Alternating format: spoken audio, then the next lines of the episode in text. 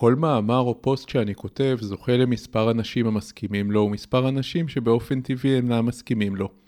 יש סוג אחד של פוסטים שאני מפרסם מדי פעם ברשתות החברתיות שזוכה באופן מובהק לאחוז בלתי מסכימים.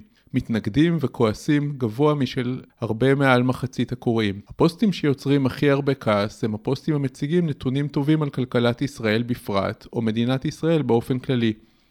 משום מה נתונים חיוביים נוטים להתנגדות גדולה יותר. לכבוד כ"ט בנובמבר בחרתי להציג התכתבות שהייתה לי עם מישהו בקבוצת הפייסבוק המומלצת חתול פיננסי ודרכה לנסות לנתח תופעה מעניינת זו של התנגדות לקבלת נתונים חיוביים. השיחה שמיד אציג הייתה על שיעור המס בישראל. אני אוהב שיחות על מיסים, אני שונא לשלם מיסים, אבל אוהב לדבר על מיסים בפרט, ובפעילות הממשלה בכלל. מאמר זה יצא לראשונה לאור בכ"ט בנובמבר, תאריך בעל משמעות כפולה עבורי. המשמעות המקובלת היא כמובן הכרזת המדינה, אה, ויצא במקרה שגם התחתנתי באותו תאריך. חמשת שלבי האבל של קובלר רוס בפסיכולוגיה מקובל לדבר על חמישה שלבים נפשיים שעובר אדם המקבל הודעה קשה, שהוא חולה במחלה סופנית, או שמישהו ממשפחתו נהרג, נוטה למות וכו'. חמשת השלבים הינם 1. הכחשה, זה לא יכול להיות, הייתה טעות בהבחנה, הייתה טעות בזיהוי. 2. כעס, למה דווקא אני? למה דווקא לי? 3. מיקוח, אני אעשה הכל, רק תן לי עוד, אם מחלים אעשה. 4. דיכאון, ללא מילים. 5. קבלה, השלמה. מדוע אני מעביר אתכם משמחות לאבלות? שמתי לב שכשאני כותב נתונים חיוביים על המדינה, התגובות פעמים רבות מזכירות את חמש שלבי האבל. ראו שיחה זו למשל. בדיון כלשהו, מישהו טען שבישראל משלמים פי שלוש מיסים ממדינות אחרות.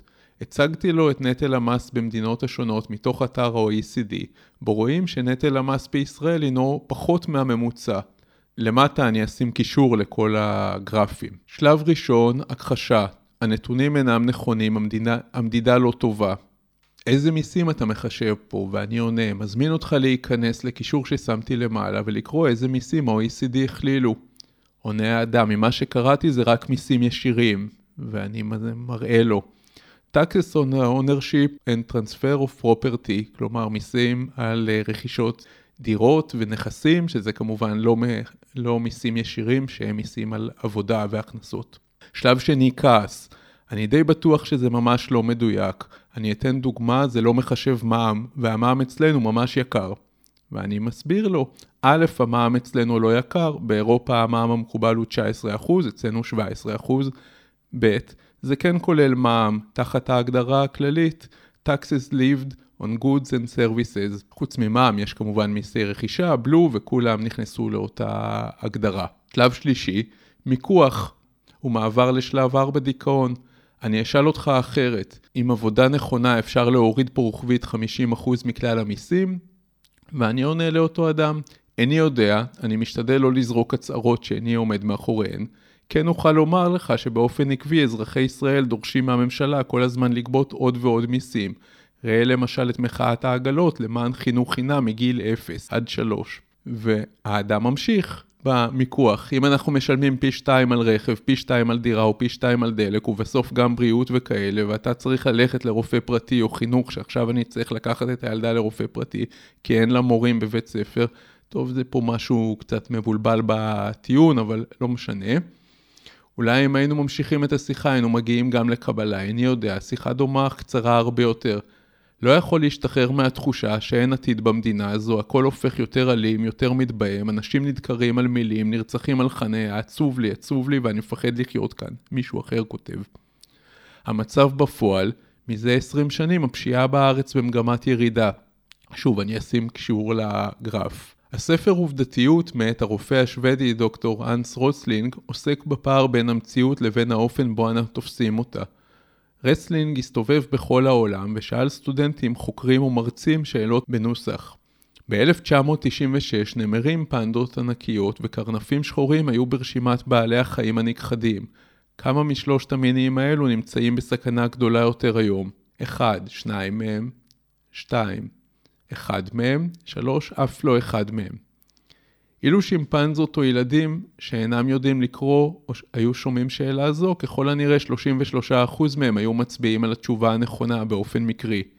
לעומת השימפנזות והפעוטות, ביפן ענו על תשובה נכונה 26% מהנשאלים. זו הייתה תוצאה טובה בהרבה מהבאה בתור ארצות הברית עם 12% שענו נכונה, וזה הולך ומידרדר לכיוון צרפת, נורבגיה, גרמניה, בריטניה ואחרות, עם 5 עד 7 אחוז אנשים שבחרו בתשובה 3, אף לא אחד מהם, שזו התשובה הנכונה כמובן. שאלו כמעט כל אדם מה דעתו על המוזיקה שיוצרים היום בעולם. אם אותו אדם נולד לפני שנות ה-90, סיכוי גבוה שהוא יאמר שהמוזיקה היום לא טובה כמו המוזיקה פעם. לגבי הגדרת הפעם, בוצע על זה מחקר מעניין שהראה שרוב האנשים מגבשים טעם מוזיקלי בסביבות גיל 16, ומאותו רגע הם אוהבים אחת משתי חלופות ההאזנה. המוזיקה שהם שמעו בגיל 16 פחות או יותר, או המוזיקה שאהבו הוריהם. קוראים בני 30 יחשבו שהמוזיקה היום פחות טובה. גם קוראים בני 50 יחשבו שהמוזיקה היום פחות טובה מפעם. אבל כל אחד מהם יצביע על מוזיקה אחרת מפעם כעדיפה. לא אכנס כעת לשינויים פיזיים שממש רואים בשינוי מבנה המוח בסביבות גיל 16, אבל בהחלט אפשר לשים לב לתופעה כלל עולמית. אנשים חושבים שהמצב נעשה רע יותר. זוהי תוצאה כלל אנושית שלא תלויה בארץ המגורים. כמעט בלתי אפשרי לשנות תחושות באמצעות נתונים. יותר מכך, אנשים נותנים משקל גדול ולא פרופורציונ... פרופורציונלי לדבר האחרון ששמעו. זה נכון למצב המדינה, שאתה מגבש לעצמך עשר דקות או, יותר, או יום לאחר ששמעת חדשות על אירוע פלילי נורא, וממשיך להחלטות כלכליות כביכול ניטרליות להרגשתך. במחקרה של דוקטור מורן אופיר מאוניברסיטת רייכמן, היא גילתה שאנשים מקבלים החלטות על משכנתה לפי שינויים בריבית בחודשיים האחרונים. כלומר, אנשים לוקחים החלטה האם לבחור בריבית קבועה או משתנה ל-30 שנים, לפי השינויים בחודשים האחרונים. אם הפריים עלה, אנשים ייקחו יותר משתנה בהנחה שהוא ירד. המחקר בוצע על נתונים משנים קודמות, בהם הריבית הייתה תנודתית יותר. כלומר, גם כשאנו מקבלים החלטות כביכול על בסיס נתונים, אנו עושים זאת פעמים רבות על בסיס נתונים שאינם מתאימים להחלטה שאנו מתכוונים לבצע. נזקי האמונה שהמצב הולך ונעשה רע. אנו כעת לקראת החורף. בחורף בני אדם לאורך רוב ההיסטוריה היו צריכים לעשות דבר בודד פחות או יותר כדי לשרוד. להתכנס לתוך המערה או הבקתה, להוציא מינימום אנרגיה ולקוות שהאוכל יספיק עד שאפשר יהיה לצאת החוצה עם התחממות האוויר. דיכאון במצב כזה הוא גורם מסייע להישרדות. אנשים מתכבס... מתכנסים לתוך עצמם, מחבקים את ילדיהם ומתפללים שלא יקפאו או ירעבו. בגדול, הופכים לפסיביים, חסכנים באנרגיה חיונית. אנו לעומת אנשי העולם הקדום לא מתמודדים עם החשש לחוסר באנרגיה, אלא עם החשש מעודף משקל. סביר שאף אחד מקוראי מאמר זה לא יסבול מקור קיצוני החורף. חוץ אולי מחיילי הסדיר והמילואים, ליבי איתכם, כאבי הגוף מהמערבים וסיורים בחורף שמורים בעצמותיי לעד. עדיין, המערכות שלנו בנויות כך שלנוכח חודש, חדשות לא טובות, אנו נגיב בהתכנסות לתוך עצמנו לצורך שמירה על אנרגיה.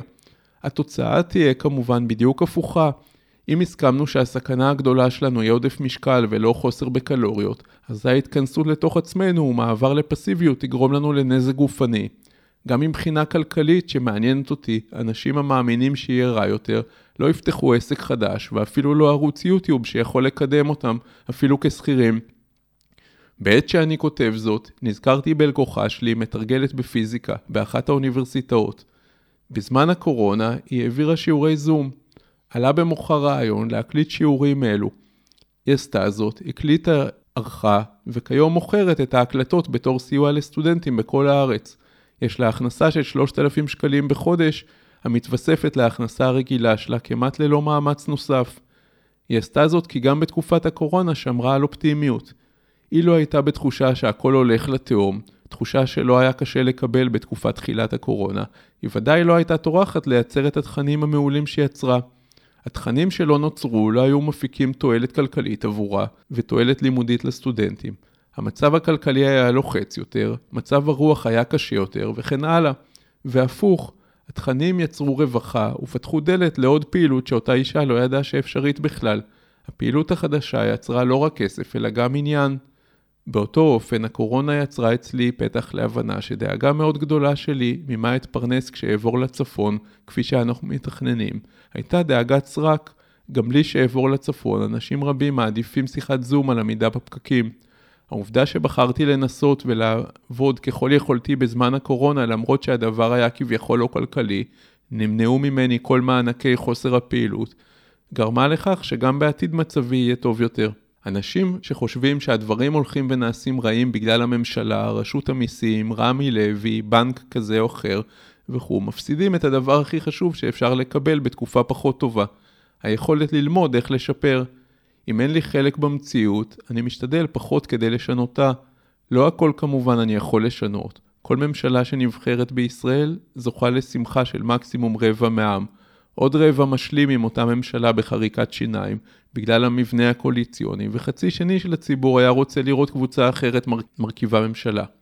הקבוצה שלו. גם בה הוא כמובן לא מזדהה עם כולם. אז מה, האם בגלל שאיני מרוצה ממשהו שאיני יכול לשנות, עליי להפסיק לפעול עבור הדברים שאני בהחלט יכול לשנות? לדעתי חד משמעית לא.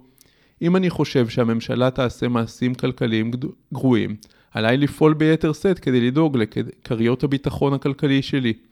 אם אני חושב שאני עלול לחלות, מי לא, עליי לדאוג שתהיה לי מערכת חיסון טובה ככל האפשר. אקרא ספרים, מהם אלמד איך לחזק את גופי כדי להתמודד עם אתגרי 50 השנים הבאות. האתגר הגדול ביותר המאמר זה לא יגיע לאחוז גדול מאוכלוסיית המדינה. יקראו אותו על פי סטטיסטיקת הביקורים באתר כמה אלפי אנשים. אם אקליט את תוכנו כפרק בהסכת שלי, יאזינו לו עוד כמה אלפי אנשים. נכנסתי לאתר החדשות המוביל בארץ, ynet, ב-21 ל-12 22, יום כתיבת המאמר. אלו החדשות שאפשר לראות. הוא ערך מעצר שניים מהלוחמים החשודים בהשלכת מטען. עובדת במעון בעוד השרון חשודה, השאירה חומר ניקוי בבקבוקי תינוקות.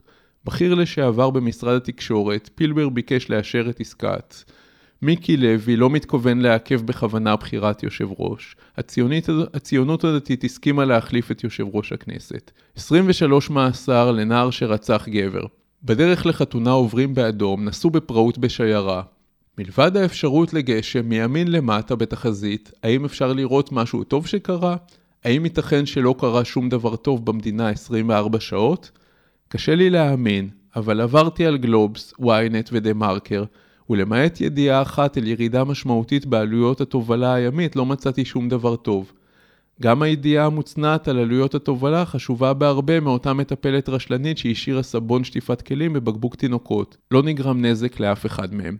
עדיין, הידיעה הרעה וחסרת המשמעות קיבלה נוכחות בעמוד הראשון, ובשביל ידיעה אחת טובה הייתי צריך לקרוא עמוד ראשון של שלושה עיתונאים שונים.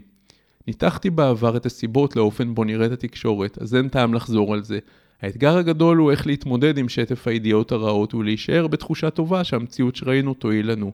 המלצ... המלצותיי 1. צמצמו חשיפה. אם דבר מסוים עושה לנו רע, כדי לצמצם חשיפה אליו, לא משנה אם זה זיהום אוויר או זיהום תודעתי. 2. אפשרתם לידיעה חדשותית להיכנס לתודעה שלכם? קראו את כל המאמר. לא פעם קרה לי שאנשים רצו לבסס טיעון כלשהו ושמו קישור בו הכותרת הייתה פחות או יותר הפוכה ממה שנכתב בהמשך המאמר. קראו הכל ולא רק את הכותרת שכל תכליתה למשוך תשומת לב. 3. חפשו את הנתונים עצמם. בעיתונות לא מקובל לשים מקורות לדברים הנטענים. אני משתדל לעשות בדיוק ההפך. אם אני כותב את מחיר מעבר סחורה בצואץ, אני שם קישור למחירון.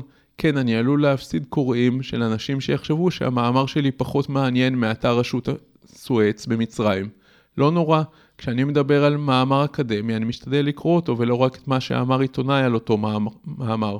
ראו תמונה גדולה, למרות שתשומת הלב תמיד נמשכת לחריג. אתם תמיד תשמעו על החייל שנהג בצורה חריגה, אך לא תשמעו כלום על רבע מיליון החיילים שהתנהגו למופת. אתם תשימו לב לנהג שעקף את הפקק בשוליים, ולא למאות הנהגים שעומדים יחד איתכם כחוק. חלק מהדברים, כמו חיפוש מקורות וקריאת נתונים עצמם, יכול לצרוך מאיתנו זמן שלא תמיד יש לנו. אבל, אם תקפידו על צמצום כללי, אז יתפנה לכם זמן. אם לא הלכתם לקרוא את הנתונים, הטילו ספק בכל מקרה. בכל מקרה הטילו ספק. אנו שואפים לחשוב שיש סיבות לדברים. פוליטיקאים רוצים שנאמין שיש סיבות לדברים, ושאם משהו רע קורה אז הם כבר יטפלו בו. ייזכרו במאמר הקודם, הנבל ככלי לשתילתה תודעתית, קישור למטה.